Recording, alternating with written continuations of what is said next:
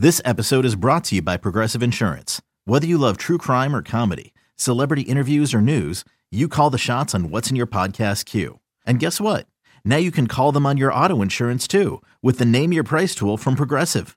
It works just the way it sounds. You tell Progressive how much you want to pay for car insurance, and they'll show you coverage options that fit your budget.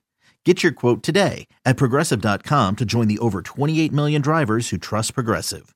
Progressive Casualty Insurance Company and Affiliates. Price and coverage match limited by state law. eBay Motors is here for the ride. Remember when you first saw the potential? And then through some elbow grease, fresh installs, and a whole lot of love, you transformed 100,000 miles and a body full of rust into a drive that's all your own. Look to your left. Look to your right. It's official. No one's got a ride like this. There's nothing else that sounds like, feels like, or looks like the set of wheels in your garage. With over 122 million parts, you can make sure your number one ride or die stays running smoothly. So there's no limit to how far you can take it. Brake kits, turbochargers, engines, exhaust kits, roof racks, LED headlights, bumpers, whatever your baby needs, eBay Motors has it. And with eBay Guaranteed Fit, it's guaranteed to fit your ride the first time, every time, or your money back. Plus, at these prices, well, you're burning rubber, not cash. Keep your ride or die alive at ebaymotors.com. Eligible items only. Exclusions apply. Welcome into another holiday edition of Spits and Suds. I'm Gavin Spittle on 105.3 The Fan, joined by two-time Stanley Cup champion and Dallas Stars. Can I call you a legend? Craig Ludwig. What's going on, Luds? How are you? You get your Christmas shopping done? I haven't done a damn thing. Oh no. I tried to order a couple things online and my thing keeps spinning around. So that'll be my excuse this year. So um like I said, I I, I don't have uh, or people do not have high expectations of me. So it's pretty easy for me. Okay.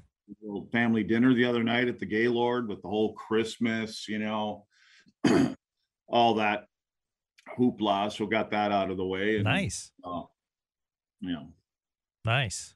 My big thing my big thing is I make a prime rib for them. So we get a we get together on Christmas Eve and there'll be a prime rib and yeah, I get the Miller Lite truck that comes rolling around the corner at a certain time and so everybody's happy.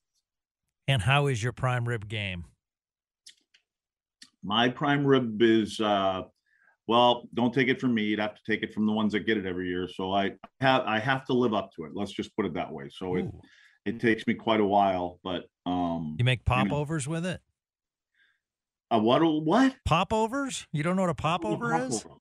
What's a popover? I don't know. It's like a it's like a roll that has like air in it. Uh, I don't know anything about popovers. Oh, okay. No, this is just my my my boy. m- All my kids are they're big. They're they're big. Uh, you know, they do their meats on smokers, so you know they're they're into it. So they're they're like uh, they they critique everything I do, but every year they want the same thing over again. So I you know I guess it just means you're doing something right. Yeah, absolutely. Yep. Second thing before we talk hockey, turned 50 yesterday. Weird feeling. And uh yeah, you know, I was expecting the Ludwig text, "Hey, happy birthday, buddy. Way to go. Let's party, let's go out." You must have me blocked because I I sent it at midnight the night before. You Although you probably not. go to bed. around- You probably go to bed around seven. You put your phone on silent. I suppose. No, no. I you know what? I didn't and I actually got a call at midnight from somebody. And I was like, "Oh, I I, I I'm not even gonna go there. you can. We're not on the radio. How much did it cost? I thought you had to call the 900 numbers. I didn't know they called you. nah, man. Once you give them their credit card, they just run it and then roll. Well, I figured yours is just you. I, I figured they just got it on file. yeah, yeah. It's it's it's uh you know it's like bills. Once it goes on your credit card, it's like recurring monthly. You know. Yeah, you probably get a gift every month too. You're like a preferred customer, don't you? Get like a gift. Yeah, and special bonus points. Yeah, I know. Well, none of that shocks any any of our, our listeners right now. All six of them. Ah, boo, boo. All right. So last week on the podcast, um, you asked me um about a Stars storyline, and you talked about a Stars storyline. And today, one week later, both have come to fruition. Mine being the Stars roller coaster ride like being at Six Flags, where any kind of momentum is just crushed and it's a like big winning streak followed by a losing streak. And yours, which is more importantly, was the goaltending distraction. And wow, what a week as far as Stars moves when it comes to net minding. Yeah, but also, um, I mean, I, I, I will take the high road. I mean, how about Jake Oettinger? Um, Love him. Yeah, there, I I think it's getting fairly clear um, to all the right people that matter. Um, you know the direction that they need to go. Now, when it comes to the distraction thing, and and you know, and again, I still think there is a bit of a distraction. To be honest with you, because um, the guy Dobie's only what three and a half hours away. So Yes. you know, and good on him because I think that that has happened to other players in the past where they say, "No, I'm not going," and he's not that kind of guy. I, I've said this, you know, numerous times. He's a great teammate, and, and I believe that those, you know, 24 guys in the room all care about him too. And um, you know, is he going to be bad? I, I just, my whole thing is about the two guys that that looks like it's it's pretty clear now with you know, and, and again, first off, we should say congratulations to to Ben Bishop. I mean, he had a hell of a career. Um, when he's healthy, he's a top five goalie in this league. And unfortunately for Ben, you know, things that are out of your control when it comes to to injuries and some of the injuries that he's had, um, it, it really it, it sucks not being able to go out on your own terms. And when your health has to uh, determine when your career over, uh, you know, to be frank, is a shitty way to have to go. I would imagine. Yeah. Um, so, but when he was when he was healthy, he was really really good. And unfortunately for him, it, it just occurred too many times. It it it it happened at the wrong time of the season um, for him. So, but uh, most of all, give him so much credit for doing whatever he could possibly do to try to get back. I mean, I, I think that over the last year plus, whatever it was, the time frame was, he tried numerous times to come back, and I, I'm I'm sure he explored every option um, that he had. And as a matter of fact, uh, I know that he put a call into former Dallas star, played here for a couple years, Marc Methot. Um, they had some similarities in the in the knee department, and Ben even reached out to him to see what he did and you know how did it feel and how did it help? And when you hear things like that you know that the player attempted this isn't one of these i'm retiring and and you know i got still got some money coming that kind of thing. Th- th- this guy did everything he possibly could to return to this team and i and i think i'm sure you heard it and when you listen to his his uh, press conference announcing that he was done um, you can tell how much he cared about this group of guys and this organization. So good on the organization, good on the players, and good on Ben to doing everything that he possibly could to hold up his end of the deal and his end of the contract. It just it just wasn't in the cards for him. And, Yeah, but, I- but I that agree. being said, long long. I mean, what did he play? Six hundred games or no? Four hundred games. I think it was four hundred and thirteen games. So you know, and and in player life, I, I think sometimes they look at that as you know two. So and had to um, work his way up. Wasn't Yeah. an easy road. It wasn't like guaranteed. Played for the Texas Tornado. with my kids. Yeah, absolutely. Won a national championship. Yep. Yep. Yep. Famous for that fighter fight at center ice. I was at that Yep. game. And then went to University of Maine and solidified himself as a really good college netminder. But then, you know, I don't want to say the term toiled would be wrong, but spent a number of years in the in the minors before, you know, really catching his big break. Um, and then being traded to Ottawa, and that's began the flourish. And he really, you know, came to the forefront with Tampa. And then some guy named Andre Vasilevskiy came, and it was kind of an interesting comparison with, you know, let's not call Jake Oettinger the next Vasilevskiy, Luds, but at the same time, I mean, I think one of the things that I'll remember Ben Bishop for is the mentorship, in that you never heard him say, This is my job.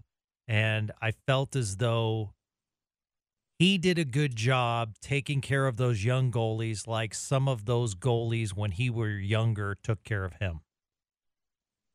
Well, and that's all you have to do is uh, listen to what Jake Oettinger had to say about him. I mean, he said when he gets to be a good goaltender, he wants to be like Ben Bishop. Yeah. So you know that that's saying a lot right there from a, from a kid that um, the organization, the fans. I think we all expect big things coming from from Oettinger, and and to be able to say that about Ben, and it says more about the person, you know, and that's what we're talking about. It's it's about the way that Ben, you know, was a teammate, and when you, you know, when you're you're a younger goaltender or you're the older goaltender and you see a young kid coming in like an Oettinger, um, it's not always you don't always see these these high end goaltenders go out of their way to help help them get better, you know, and and you can you can go right back to Vasilevskiy. You mentioned him, and he will have the same kind of comments about Ben Bishop when he was in Tampa Bay, and you know they they just Ben Ben I'm sure there were other reasons than just one, but you know, Ben was pretty much uh, expendable, I should say, from Tampa because of what they saw in Vasilevskiy, and and, and you know, calling it for what it is, it, it, was it was a good good move. Obviously, I mean, they've won a couple Stanley Cups. They've got the best goaltender on the planet, and you know that worked out well for Tampa. So, and, and you know, Ben was hurt when he was in Tampa too. I mean, it, it, was the same thing. I, I talked to Cooper about it, the head coach for Tampa, and it, it, was just unfortunate. You know, when that time of the season would roll around, you know, something would pop up. And and I and I heard somebody else the other day talk about it. Like, you know, for big goaltenders, that happens more often than not. You know, they're they're just. I mean, what has been six six, and you know the way that they move in the crease, and you know, so there, there's a little more wear and tear on those guys. Um, and the one thing that probably everybody knows about, but that you don't talk a ton about now that he's done was the way that he handled the puck. I mean, that guy was like, I, I wish I could have played with a guy like that. You know, I mean, he he's very similar to Marty Turco. I mean, yeah. you don't even need you don't need to go back and even touch the puck. Right. You as a defenseman comes back as far as the top of the circles. And, and I would, and there'd be more. If I was playing with a guy like Ben, I would have given Ben the puck and say, "Listen, you move it up the ice because you can actually make a better pass than I could." So, you know, he, he had the toolbox was there. The tools were in the toolbox. It's just, you know, the health didn't cooperate, you know, all the time, like, like most importantly, he would want it to. Yeah, really good article in the Tampa Bay Times with the headline Here's hoping Ben Bishop gets the farewell he deserves in Tampa Bay. So that kind of shows the character of Ben Bishop when he hasn't been with them for a number of years, but um, was their all time leader in goaltender wins. And uh, hopefully he does get the proper salute that he received for from the Dallas Stars fan base last night. And back to Khudobin, Luds, I think it was a really good move. And, you know, I don't know this, but I followed Anton Khudobin's career and covered him with the Houston Aeros um, when I was in Houston. And Khudobin's career, you know, took a number of years. He matured late as far as getting to the NHL and staying in the NHL. And I actually think that will help him in this transition. But I think it further, you know, if it's him or someone else telling him, I think it's good for the player because if he puts up really good stats in the AHL, I think there are going to be numerous teams that want a teammate and a player like him. Yeah, and I agree. And I don't. I think there's a few teams, like I mentioned last time, uh, that we did this. Um, there's a couple teams that I don't understand why he's not there right now. From both sides. I can understand it from Dallas. You know, again, you don't you don't want moves that you make, whether it's a goalie, player, whatever it may be, to come back and haunt you. And and what I mean by that is, you know, at that time of the year, and, and that's playoff time. Um, but there's a couple teams around the league that are in need for a goaltender, and um, I, I just and and again for Dallas, you know, and again in, in this league, um, cap space is king. You know, and to be able to, I mean, Dallas is paying a million dollars for him anyways. I mean, they, when you send him down to the minors, he's they're on the hook still for a million, so yep. they're they're paying that anyways. But I mean, if you can, if if you can move him though, um, you know, I think actually, I think you'd get like a million six for him. But I mean, it doesn't sound like a lot, but you know, you're in a you're in a playoff spot, and you need a depth player, and um, you know, you look at it, there's some some player out there that's making, you know, three million dollars a year, let's just say, and you get within a month of playoff time, um, whatever he has left owed to him, it could be, you know, seven, eight hundred, a, a 1.5 million or something like that.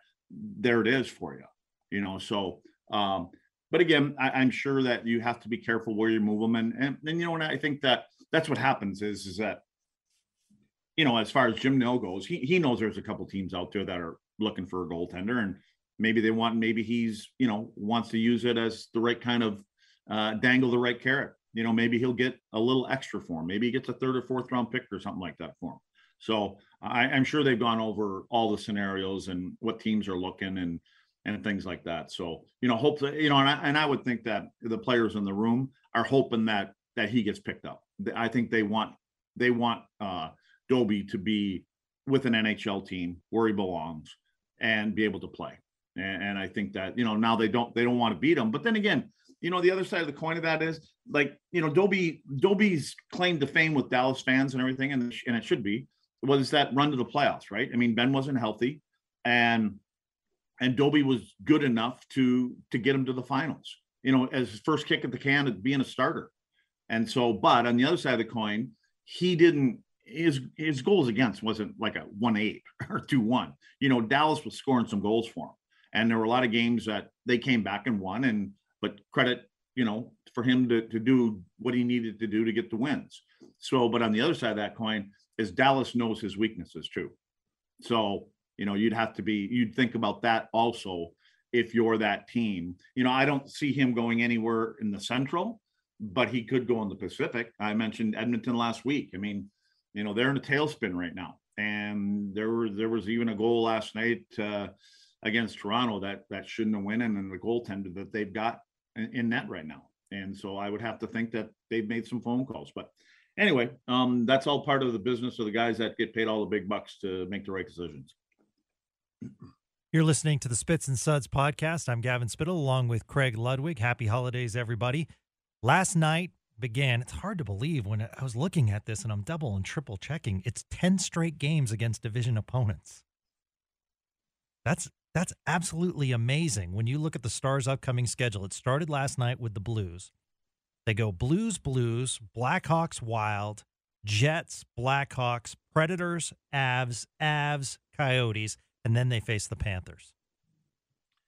I think I left you with that last week. It, it was the upcoming week or two and this stretch that was going to put uh, either a dent in their armor or going to strengthen their armor. And, you know, you look at, when I look at things, I mean, just look at what they've done at home. I mean, it's it's all about their road record.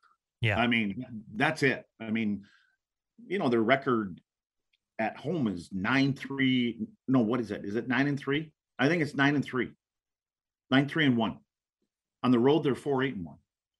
Now you're talking a difference of a points percentage at home. They're collecting about 73% of the points.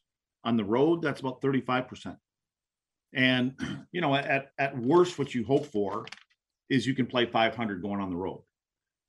And then I, and then you sit there and you kind of like, why? Why is that happening? Like, why? How can a team be night and day, home and away? because the buildings are all the same now. There, there used to be times when, you know, I, I, mentioned Boston and Chicago and Quebec City at the time. Those buildings were hard to play in for opponents. I mean, their their teams were built around them. Now, now they're all cookie cutters. So it's not the building. Eh, you don't you tune the fans out. It's the same team you played at home. So why is it difficult? And I and the only thing that keeps coming back, the only change really for me, I mean, there's other change, but the biggest change is literally the biggest change. It's the last, you get the last change on uh, uh, as a home team. So it has to do with matchups. And right now, I, I would say when everybody's healthy for the Dallas team at home, we would say that Hintz, Pavelski, and Robertson is their top line. I mean, they just, it seems like they can't do anything wrong, or at least they haven't been going right. back to last year. They've been yeah. a great line. Now all of a sudden you get on the road and you look at some of the if you look at some of the differences in in just in stat wise, like So Roope is a plus 11 at home. He's minus seven on the road. Robertson plus nine at home, minus two at home or on the road. Pavelski's a plus nine and a minus four on the road. So Roope's got 10 goals at home and one on the road. The other two guys are pretty even, five and three and five and four. but why is it different? And to me, it can be the last change. And again, we're talking about And Robertson. Not I don't I don't look at Joe in this scenario, but you know, have they had a lot of years of having to go up against the guys that the opponent wants them to go up against? I mean, there's a reason they want whatever it may be, Ryan O'Reilly on the road against them all the time, because you see it at home, you see the changes, and if you if you pay attention to the changes, you're going, oh, they don't want him playing against O'Reilly, or they don't want him playing against Kopitar. Nobody wants to play against Bergeron in Boston, but I'm just saying that to me, that's maybe that's something. And again, they're young players. Robertson is what 22 or something like that, and even though Hinton's got some numbers, he's only been in the league really playing for three years or so. And uh, I think there's a learning curve of how to play against the players that are, are paid to shut good players down. Otherwise, I don't know how to explain it. I mean, they're they're the, the, one of the and the other problem is the Dallas Stars is their five on five goals. I mean, it's they're they're I think they're 31st in the league five on five uh, on the road. At home, they're like in the 20s as far as five on five goals. So when that's a team thing, though, you know that, and that's where depth comes into play. I mean, you can't be getting everything from four guys. Well, that, I, that that's a great point, Craig, and I was just about to bring that up. You know, when Seguin, Benn, and Radulov were the hot line, we talked about they need depth scoring. I just feel as though now you have a hot line um, with the you know two youngsters and Robertson, Robertson and Hintz with the vet in Pavelski. But then where's the other depth coming from? So it always seems as though depth scoring is an issue with this team because correct me if I'm wrong, but if you had that depth scoring, teams couldn't hyper concentrate on that one line. No, and that's why, and I think that's why, that's why when you go on the road, you would see more often than not the big three get split up you know, you may have Jamie and Rads play together and then Tyler plays on another line or or some combination of that. Sorry. And then when then when they need something, momentum or you know, some uh, let's spend some more offensive time in there and you know, we're we're spending too much time in our own zone and we need to be able to cycle the puck and kind of wear them down. Now all of a sudden you put them three guys back together. At home, you can keep them together if you want because you're getting away from a certain matchup. And and so but and that and again that's part of you know putting a team together and and that's this is nothing new with the dallas stars every team knows that is that you have to have depth throughout your lineup and you know there, there there's a reason that there's teams that are kind of consistently in the top 10 of the nhl all the time is because they you know again i Boston's got that Bergeron line, you know, and Marchand when they're when they're healthy. Now there's guys out with COVID. Now we're we're back into this whole thing going on now too. So um, but everybody's got to go through it. So, you know, I, I don't, you know, you went out in the summer and you, you made some moves and, you know, and you, picked up guys like Michael, Michael Raffl and you picked up uh, Luke uh, Glenn, Glenn Yep. You know, and, and those are good depth guys. Those are, but those aren't top six guys. Those are guys that, that are role players. You know, they kill penalties and they've done a great job. Both of them have. Yeah, they have. And, you know, so and a lot of that has to do with the, the, salary cap though too you know there's only certain things you can afford when you can only spend 82 million or whatever well, it is well you're right craig and i will bring this up and please disagree with me i am highly concerned with radek Faksa. i didn't like the contract i think when you go plus 3 million as far as a salary cap slot i need more production and i don't view him as a shut down defensive forward. Right now on the ice, he's a minus nine, nine points in 26 games. It it's just not happening. No, and and you come out of games, and you know, if you if you just sit there after a game and a lot of people, oh yeah, man, that guy, noticed that guy, and I noticed that guy, and I noticed that guy. Now, you know, I I think he was he was here as that that shutdown guy. And I've said this before is when you're and I always go back to Carbo's line, or you can and again, current day, you can you can talk about Ryan O'Reilly in, in St. Louis, although he's on both sides of the puck, he's on yep. penalty kill power play. But but his whole career started out where he's going up against and matching players because he was so good at and he still is so good on faceoffs. Guy Carbonneau, you know, we're going back in time now, right? But but Carbo's line, and everybody knew it was Carbo's line was a shutdown line. But you had a backup shutdown line, just like you had a backup scoring line. You know, you had a secondary scoring line, so you get on the road and you were able to counter some of that. And and I think that's where that's where Radek came in he was going to be that guy. And I would always look, and I said this before, I look at that third line, that shutdown line, as a second line. I mean, they're just as important as the guys that score the goals because they're keeping the other ones from scoring the goals. Yep. And, and I think that's where Radek came into play. He was going to be that big six foot three centerman, be able to take faceoffs and and win win the draws in all areas of the ice, kill penalties, start with the puck. Yeah, uh, physical enough. Kind of a comparison and, as a healthy Martin Hanzal maybe. Yeah, well, yeah, and that's a. I never understood why we did that. Had, yeah, exactly. Go back and look at that thing. Sorry, he had more game. He had more games on the IR than he had. Played. He did. I was like, what?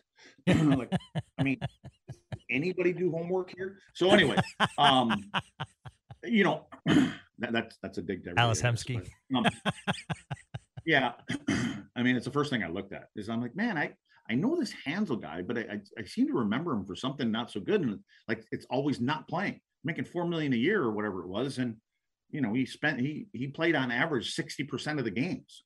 Yeah. So that didn't make sense to me. That's in his career. So I mean, and again, it's one thing if they're in their second or third year, but when you're tenth or eleventh year, right. it's kind of what you are. Yeah. I mean, you're not getting healthier as you're getting older, unfortunately. Um, if you're broke as a 23 year old, and you got you know this wrong with you this wrong with you you're probably going to have the same little things but maybe you know compounded a little older. So um you know but again i, I don't i don't this this team gives up what two and a half goals a game? So uh, and that's what that's what Radek is. So i i'm not going to dump on him. Um i just think sometimes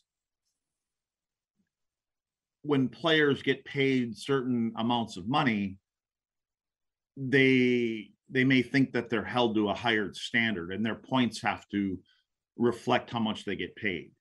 And I don't I don't believe in that because I believe in that management and the coaches who are all together in decisions um, see a certain player being in a very important role and and and a lot of that salary that they're getting paid is that's what the market value is for the player. You know, they, that they're going to give that to him.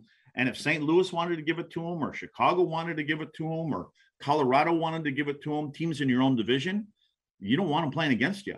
You know, if everybody's thinking that right. way, and this kind of player is going to be. So, um, you know, but I, I just listen when things like this are going wrong.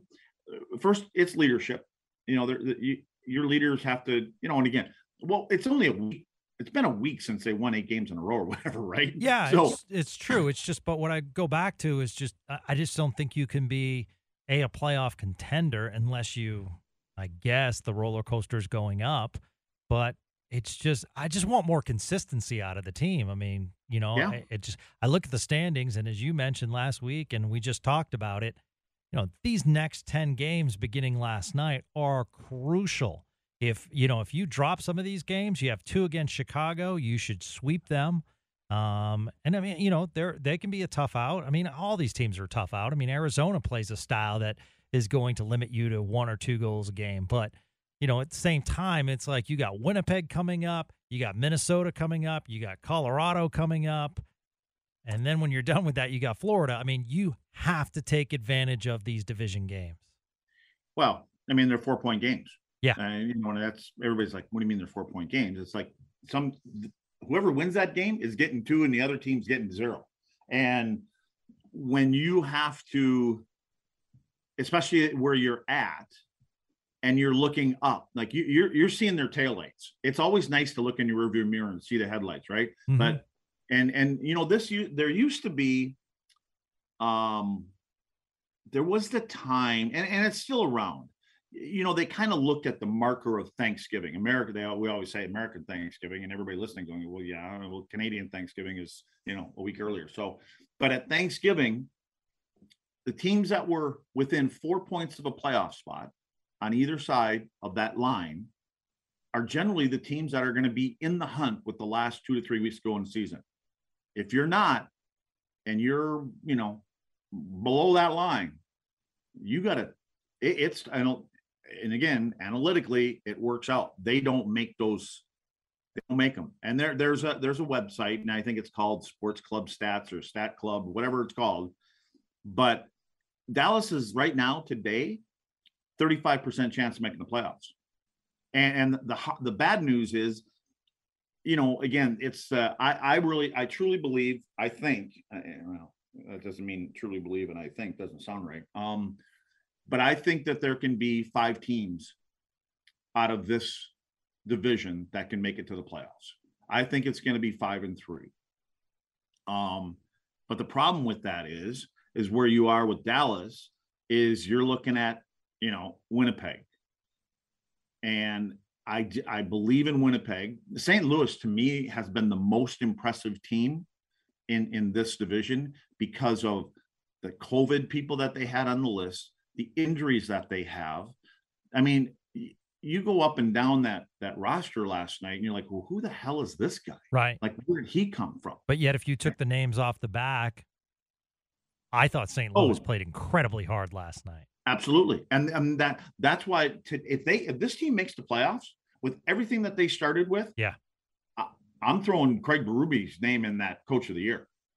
You know, a lot of people Great are talking point. about Pittsburgh, but I I think that with the number of key people that have been out of this lineup, that that they've lost, and and even you know the moves that they made since they won the Stanley Cup, like you know I talked to Hitch before the season started, and I I told him I said, man, you guys need a couple more defensemen. And he said, Yeah, we do. We need two defensemen. They, they believe in their forward group and when they were all healthy. And they thought, and Arm even said this one time, I think in an interview, I heard him say that, like they thought that they could, they would be able to carry them, you know, make up for what they don't have on the back end. And I'll, I'll, tell you what, uh, the way that they play, there's a there's an organization that doesn't steer away from their philosophy. Right. And, and this and you can tell this is a team that and they do have big forwards and they play a heavy game, but it is direct. It is you get to the center line and if you don't have 100% that you can make a pass cross ice or whatever, it's going in. It's going in deep and they're going to forecheck and they're going to work you and they're going to work you and then work you. When they get pucks get to the point, you will see bodies at the front of the net. And you know, and that and there were a couple goals last night.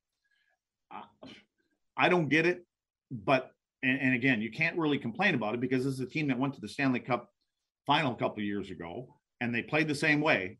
But on two goals against last night, we have forwards standing in front of our goaltender, and our defensemen are out at the blue line. Yeah. Or at least at the top of the circle. So that's kind of tells you they're playing some kind of a man on man system. No. And I'm not a fan of that. But again, they just they just got somebody's gonna say, Hey, dude, they just got done winning eight in a row. You're right. They did. And I, you know, but anyway. I, I mean, I um hated that one goal, Craig, where looked like it glanced off Caro, and I'm like, are you trying to make the save? It's it was just I mean, you just blocked Oettinger and then it deflected off you. And I know those things happen. I just hated the position. And I mean, very well, tough for him and to see, see that's what it is. I mean, you're going to see lots of goals go off of defensemen, whether it's but that just means that they're they're battling in front of the net. When there's no when there's not an opponent there, right? they're not there, right? And so credit to the, the opposing team because they're there. Somebody's in front of the net. It's not a one and done. They get second and third whacks at it all the time.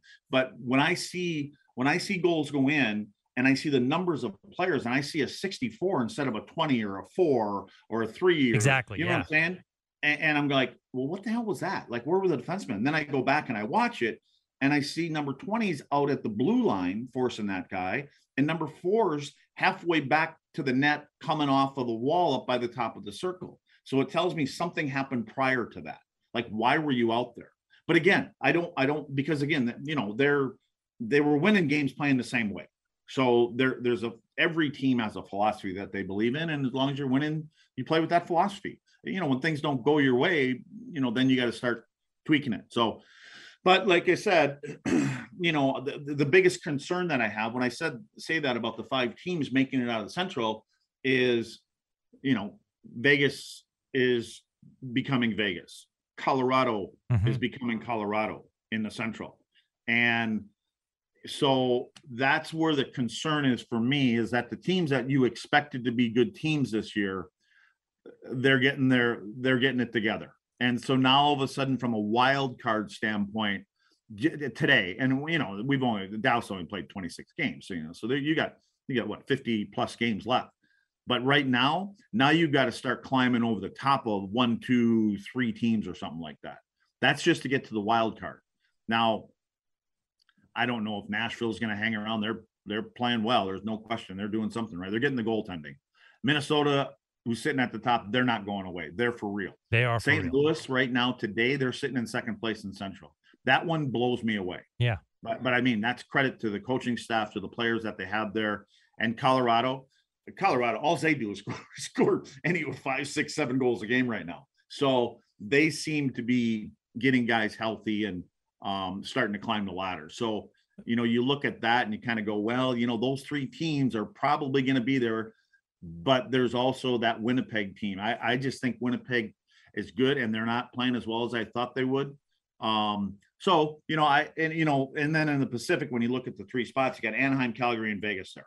Vegas, we know is going to be there. I think that's pretty safe to say that they're going to be there. Edmonton's fallen off a cliff, and you know, Jesus, a week ago, I think they were sitting at the top of the division. Now they're not even in a spot. They're not even a wild card.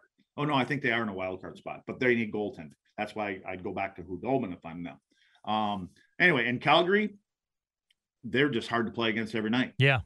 They got a guy, they got a guy coaching that team that knows how to win Stanley Cups. And he, he's got a he's got a recipe that he wants to play. And he's he's he's proved that it works. I mean, they're what 15 and 7, 15, 7 and 6. So anyway, great video um, the other night of Lucic pushing, I was pushing, I think it was Svechnikov um, into the Calgary bench. like the, the, door was open, he kicked, and then he gets mad at him for being on the Calgary bench. but but I mean, and, and, you're talking about that. You, you, that's that's what happens when a new coach comes in. Yeah, and especially a coach that loves that that style, that kind of player. I mean, Lucic has got something like five or six, seven goals already. Yeah, he's a completely different player than I mean, they the people in Calgary were going, Well, how the hell are we going to get rid of this guy? Right. You know, he's making six, seven million and he can't move. And now all of a sudden he plays in a system that, you know, plays in a system and that that is conducive to the way that he plays. And now he's he's a you know he's a he's an important player on that team. So um anyway yeah um, I, I think i think you're right i did want to ask you because one of the things i love doing this podcast and um, for those of you listening, hope you enjoy it as well. Is that you know perspective you bring um, with your contacts, and you know you keep mentioning the St. Louis coaching staff. I, you mentioned it briefly, but does Steve Ott want to be a head coach in the NHL?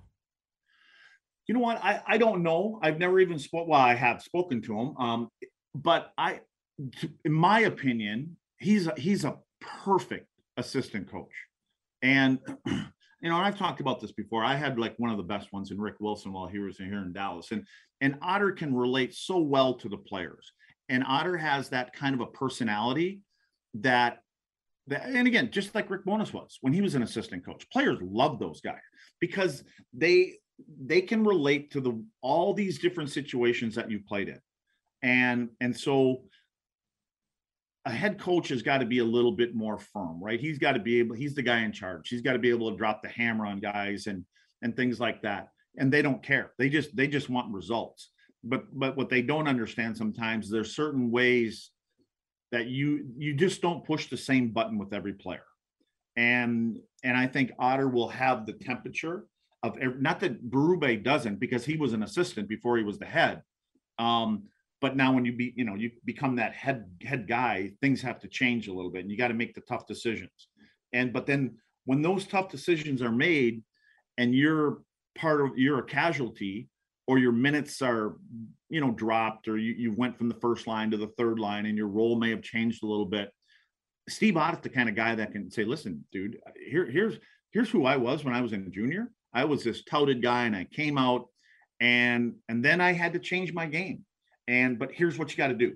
And I think he can relay these guys that have played the game like he has, they can relay these messages to especially the younger kids because the younger kids come now and they think, you know, I'm the shit and and I went in the first round, I went in the second round, I should be the top guy and you know, talk about that stuff. Talk Tyler Seguin today. How's he feeling?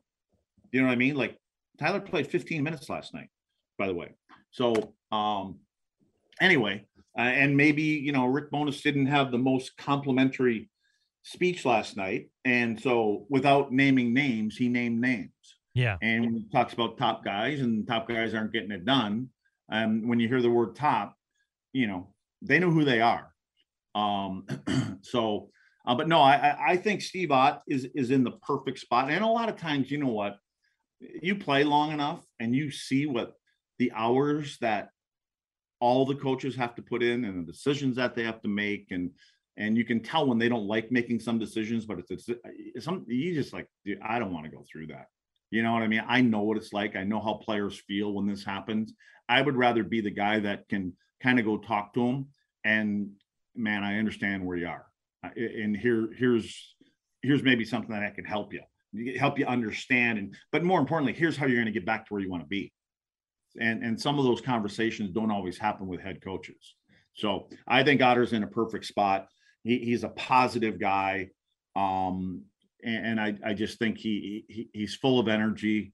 Um, and you know you watch him uh like after practices. It, the shitty part of being a head coach is when you got bad guys after practice. You hate it especially when you because most assistant coaches listen they weren't superstars. As a matter of fact you don't see a lot of superstars ever coaching because they're like no yeah. I, I don't need to do that. First off they don't need to you know they got enough money. But but the the assistants you got to bag guys after practice you know and, and and you and you were one of the guys got bagged. You know how much you hated it. And and so you're skating them and skating them and you know they they haven't played in you know a week and you got to skate them. And so you know but you watch when otter goes through those things he skates with them and he skates with them you know for for part of it. And then he he sits there and he talks to him for a little bit. And, and so i just think the the role of those guys are, are, are is so important. Um just to the to the camaraderie of the group you know, because you, you can't have a guy disgruntled walking around in your group because the group sees it and they know it and they know what you're going through and then they just kind of leave him alone. Like you don't want to ruffle his feathers. He's always in a i mean he's in a bad mood anyways and so you just kind of leave him alone which is the worst the worst thing you can do. And, and so that's where i think a guy like like otter would would jump in there and grab a guy and say listen let's go grab a beer after practice and let's go talk about it you know or whatever however he decides to handle it I just feel like St. Louis is built to win year after year, and that goes back to Doug Armstrong. You call him Army. You've dealt with him throughout the years. What kind of general manager was he like, and you know how much time as a player did you get to spend with him? Well, he he, he got everything. I mean, he'd be the first guy to tell you, Bob Gainey. You know, and and Bob when Bob came in and and you listen to Army talk, even when even when Army was an assistant, and and he and again, Army didn't play the game um you know and again today general managers are different. I mean their biggest challenge is you know how do we how do we get guys in here and keep it you know within the salary cap? That i think that's the biggest hurdle how to how to tap dance around that and talk to agents and everything else. But um but there would be times when army used to be the guy that handed out the plane tickets when we got to the airport when we were in minnesota. Like he would hand out the tickets. That was the guy. He got there early he got tickets and then had to give them to all the players. And all the players bitched about where they sit you know, and then and the older guys like, I'm not sitting in the middle. Know, give me, a, you know, this is before private planes and stuff like that. So that was Army when he started. And then, you know, as the years go by and and you start talking to the guy, and you're like, wait a second. Like that Bob Gainey said that to me 15 years ago when we played together. So he started to kind of take on uh, you know, and he, he's his own guy. So he has his own ideas. But again, look at the team and how they built their club. Look at how they won the Stanley Cup. And it was so similar to the way the teams we had in Montreal, the team that we had in Dallas. And, you know, they, they, they, what that's why they want a couple more defensemen. I mean, you look at Bortuzzo, Scandella, Parayko, those guys are all six five plus, you know. So, and, and then you sprinkle in at the time and be, when they won the cup they had Pietrangelo. So, you know, and then he just got to a point where they couldn't they couldn't afford him. I mean, it wasn't that they didn't want him back. They couldn't pay him. Army couldn't pay him. And and so he's at that point now where he's putting that back together. And you look at his forward group. I, I it's the same way that we play. You got your superstar, you got your Modano, and and that's Tarasenko. There, there's your big goal scorer.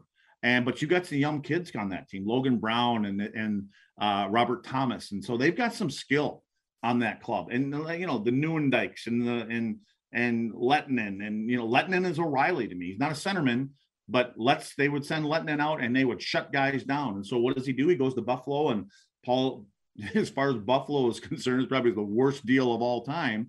But somehow they get Ryan O'Reilly there, and then that guy just turns out being the Conn Smythe for the for for the Stanley Cup team, and now he's the captain, and he's the leader of that group. I don't know when Bob was here and Mr. Hicks said to Bob, "Hey, what's going to get us? What's going to get us past Detroit? How are we going to get past to Detroit so that we can get to the Stanley Cup?" What did Bob do? He went and got Brett Hull.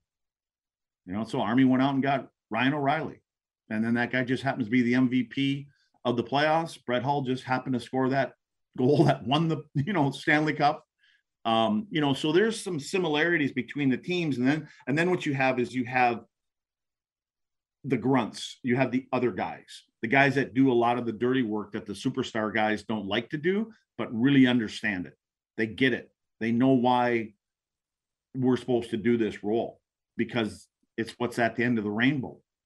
And you know, and then what he did is he brought in Marty Brodeur, he brought in Scott Stevens, and he brought guys like this in to the organization as advisors. Al MacInnis is there. So he brought he surround armies, and that's the way teams are. That's the philosophy I believe in. Is you know, you're not going to be the smartest guy in the room. Surround yourself with people that are smarter than you are, and they'll look you like make you look like you're the smartest one. So he brought Bob Gainey in as a consultant. He brought Ken Hitchcock in right now as a coaching consultant. What the hell's a coaching consultant? No idea. If anything, Hitch will drive you nuts probably. but he's got Hitchcock there. He had Bob Gainey there. Um, like I said, Al MacInnis, Scott Stevens, Marty Brodeur. Um, he had Gretz there. So, you know, you look at those. I, I don't know if Messier was there or not, but but he Army goes out and he surrounds himself with the best people, smartest people in the game. And he and he just he takes it all in. And at the end of the day, it's his decision. And now, you know, he's the general manager again of, you know, the, the Canadian Olympic team. And I don't know where they're going to play, but yeah, um, they might, they might be playing over here in Little Elm in, in a month from now. Sure. But, we'll take them. Yeah. yeah. Yeah, absolutely. And Bill Armstrong um, went on to become the Arizona Coyotes uh, GM. And boy, no relation. No relation. But I mean, he's made moves that people don't know about now that could very well pay dividends down the line as far as accepting some contracts in return for high draft picks. Yeah, uh, and and dollars. I mean, yeah, I've never heard of it until a few years ago, where they're they're picking up players that that we all thought were retired. I'm like, what? No, no, they're still owed like three years. I'm like, yeah, why did you get that guy? Because they needed to get to the, the floor of the salary cap. Right. So you know, but they got draft picks out of it too. Well, yeah, you know what? We're gonna we'll take on the 15 million that, but you know, we're gonna take the 15 million on. I want a second round for it. So anyway, I, I didn't even know that was all doable until a few years ago. And they so. might be playing in Little Elm next year. Who knows? yeah, they could be. There, Jesus. I, I hate that. I mean, I do love their uniforms. I love how they went be, back old school. Oh, I'm going like, where, where, where are my kids going to be going to school next year? Like, and you wonder that every two years. Yeah. You know, so um, yeah, I mean, no, Doug Armstrong has done an unbelievable job. I yeah. just remember in the beginning, and then then all of a sudden he becomes a general manager, assistant general manager, then a general manager, and you're like, really? Because I I've said this to other players, like there were times when when Army was up there in the GM office or the assistant GM at the time, you could go up there, and even you go up the back steps, and and when Bob was there, Gainey, and you got the word from a trainer, hey, Bob wants to talk to you you were wringing wet by the time, time you got upstairs to talk to him. You were wondering what's going on. He's going to rip me for something. And then if you went up to Army's office, you'd go up there, throw your feet up on the desk and say, Army, what's going on? you know, one of those kind of things. And I talked to Matvichuk, and Hatcher about those kind of things because I remember when we were in Minnesota, like we hung out with Army, you know, and like I said, he was. There's another guy in the in the uh, upstairs now, and he's worked his way up the ladder too, Dan Stukel. And so Stukes was doing the tickets, and next thing you know, Stukes was running the TV thing. And now I don't even know what his title is now, but but those guys, they're great guys, and but that's why they hire those kind of guys because they they bring something that you probably are uncomfortable doing or you're not equipped to do. So, like I said, uh, armies, and that's what Bob did, and uh, that's where I got it from. I mean, Bob Bob had told me when he "Do you ever want to get in this stuff?" He goes, "You just hire better people than you." And you know, and and you just take it all in, and at the end of the day, you're the guy that would probably, you know, you you're the one that makes that final call. You know, hey, we're trading this guy well, a lot of times now with the big money, the owners are usually that one. Hey, like with with Suter and Parise. Hey, uh, you know, these guys are still owed uh, $40 million and we're going to cut them loose and we're going to have to pay them for the next 15 years. That's not a decision a GM makes or a president. That's a decision that the owner makes. So, yeah. Um, anyway, but no, Army's done an unbelievable job.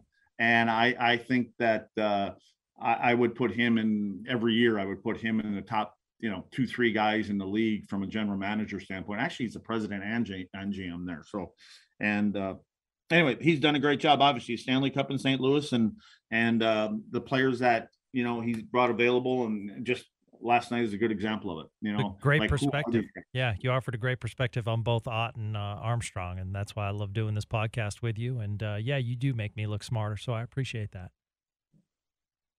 So we were going to ask uh, Twitter questions, but my Twitter is still restricted. Craig. Yeah, yeah. suspicious gotta, activity. you got you gotta you gotta stop surfing that uh, Twitter thing for some of the sites that you go to. Apparently, I, I I have emailed them so many times and say all I tweet about is hockey. Yeah, they're probably like, yeah, right. no, a five hole is between the goalie's legs. You don't understand. Ah, so I don't have a Twitter account right now, or it's restricted or blocked, so I can't answer. You know, I can't answer tweets. I can't answer hockey questions. I can look on it and I can see what other people are talking about, but I can't respond. I can't direct message. So unfortunately, we do not have Twitter questions this week, but I will ask you, Craig Ludwig, with COVID picking up and everything, do you feel as though the players should be in the Olympics this year? And throughout your career, did it become a high desire to be part of the Olympics? what? You think I was ever on anybody's mind going to Olympics? I was looking forward to going snowmobiling in that break. Are you kidding me? I got asked one time to go play in the NHL All Star game because by Pat Burns because Chelly was Chelios got hurt and Burnsy came up to me in Montreal and said, "Dude, I, I think I know the answer to this, but do you want to go play? I was like, Burnsy, seriously? He goes, yeah, you already got your trip planned. I said, yeah. He goes, okay. I just, and, and it meant a lot that he asked me. He was the coach. That's why. Really? That's why. You turned down yeah. an all-star invite? Yeah. Yeah. And that was not, uh, you know, and again, but, but anyway, let's move past that. Um, That's like oh. a huge deal, Craig, that I've never heard from you. That's the NHL All-Star game. Yeah, and think about it. Have you seen the All Star game? No, like, I know what? it's awful. I get it and everything, but I mean, you know, I mean, what, then I, I, could add to your title NHL All Star. Oh my God, would that be embarrassing? I that would be so embarrassing. So anyway, the Olympics. Uh, n- no, I, I think that, and I, the, the big the big roadblock is going to be the whole if you get it and you got to quarantine in China for three to five weeks, and not in a hotel. They're saying in a facility in, in, some facility that they would have to quarantine for three to five weeks. And so again, from an ownership standpoint, which you know, players want to go, players want to go. But the other thing that comes into play, I think, for the players, besides, I mean, that's the big one. Um, now that's in when when are the Olympics? February, February third, yeah. fourth. Yeah, I don't like know that? if they can pull it off right now, especially with the spike going on. Yeah, but what? Think about it. It's it, and so that goes on for two weeks. So you come back around, I don't know what it is, 15th, 17th, 20th or, of February in a little over a month, you have the playoffs, right? Playoffs are getting started, or you're going down the playoff stretch. But if a player happens to get this thing and they got to spend anywhere between three and five weeks in China, you don't have this guy for the playoff run.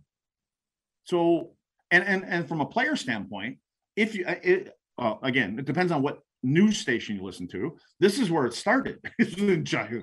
So, so do you want to go there and then number one, possibly get stuck there for three to five weeks? So they're not going to let you come back unless they're going to smuggle you out some way and you can come home and then your family, you know, and bring it back to your family.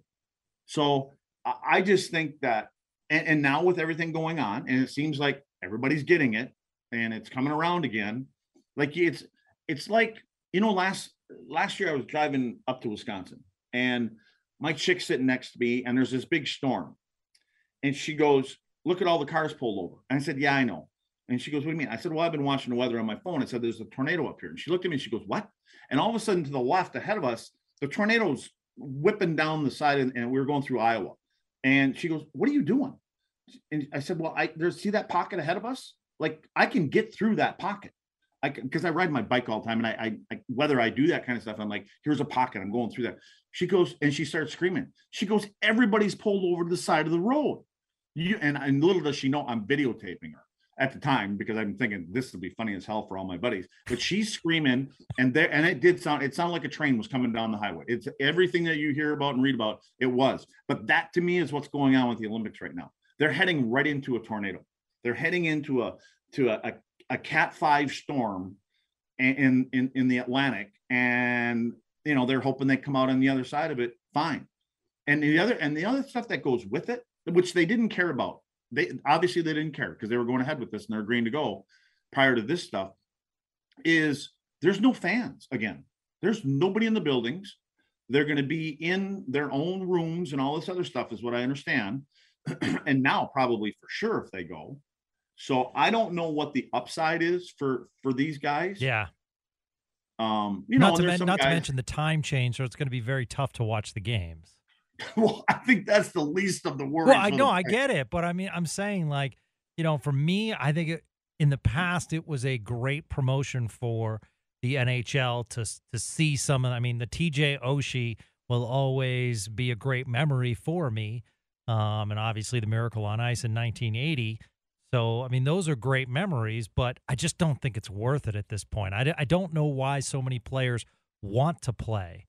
Uh, I know they have limited opportunities, but man, you know, you got to think man, of the league and, and the and you know they don't get obviously they don't get they don't get paid during that time, right? So they're not getting paid. And what happens? And then what I heard the other day, I, I'm pretty sure this is what they said. If they get hung up there for three to five weeks or whatever it may be, they're not getting they're not getting their NHL salary either. Right. They have they have agreed on an insurance policy if the player or a player got injured. injured. Yeah. However, what if multiple players get injured? There's not going to be enough money to cover those players.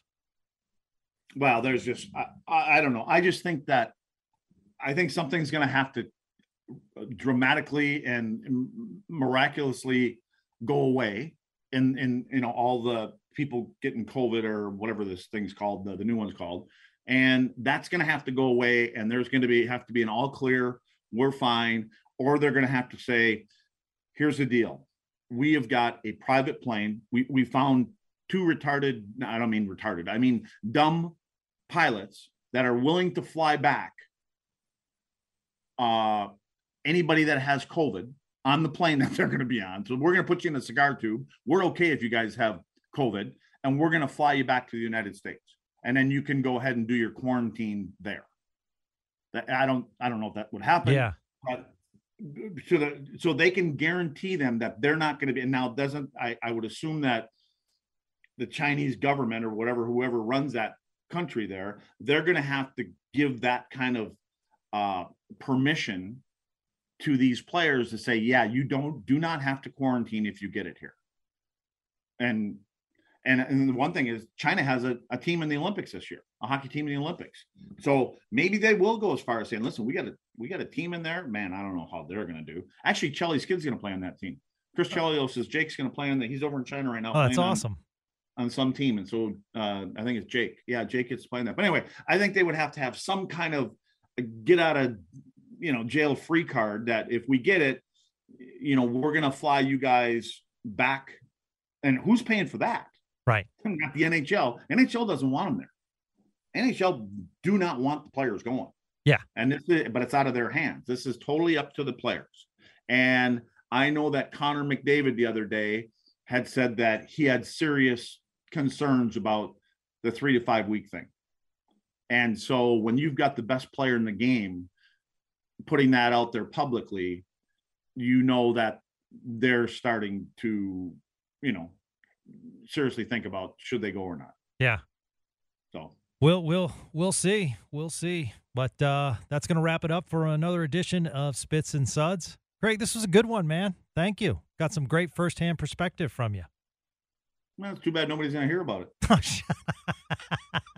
People, uh, for those listening, spread the word. There's a podcast here in Dallas Fort Worth that talks Stars hockey, that talks NHL hockey, that's not involved with the club. It's just our opinion. So there you go. Happy holidays, my friend. All right. Same to you. All right. We'll talk to you soon. Thanks, everyone, for listening to Spits and Suds on 1053 The Fan.